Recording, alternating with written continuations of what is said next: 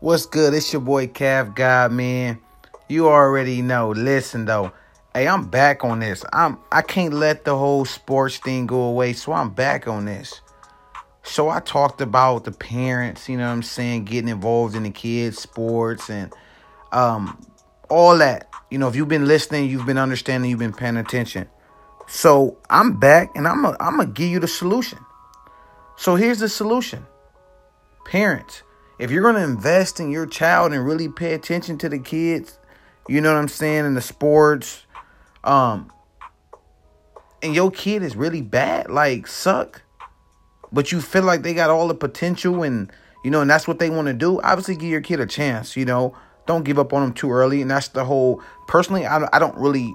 I'm not for the kids playing sports at a young age. They're 13, so the body develops.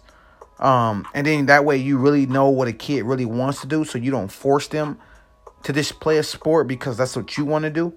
Um, anyway, so 13 for me. But anyway, um, if you're putting your kid in a sport early, you know, I, I really truly think that you should, you know, if you have the money, invest in a trainer. You know, um, couple lessons. You know, develop the fundamentals, the simple stuff to get your kid um, better because those kids that are playing these sports that are damn good, that's because their parents took the time to invest in their kid and their kid is better and it pays off and it shows. Like them damn kids don't just get up and be be better than everybody. No, they're putting in work. And so that's a solution.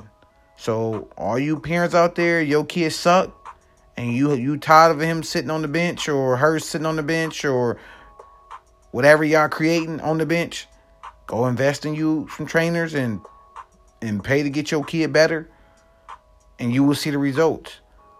And like I said, and if your kids suck even after spending all that money, then maybe maybe music lessons and oh so you think you can dance or whatever the bullshit that's out there so your kids can participate in, do that.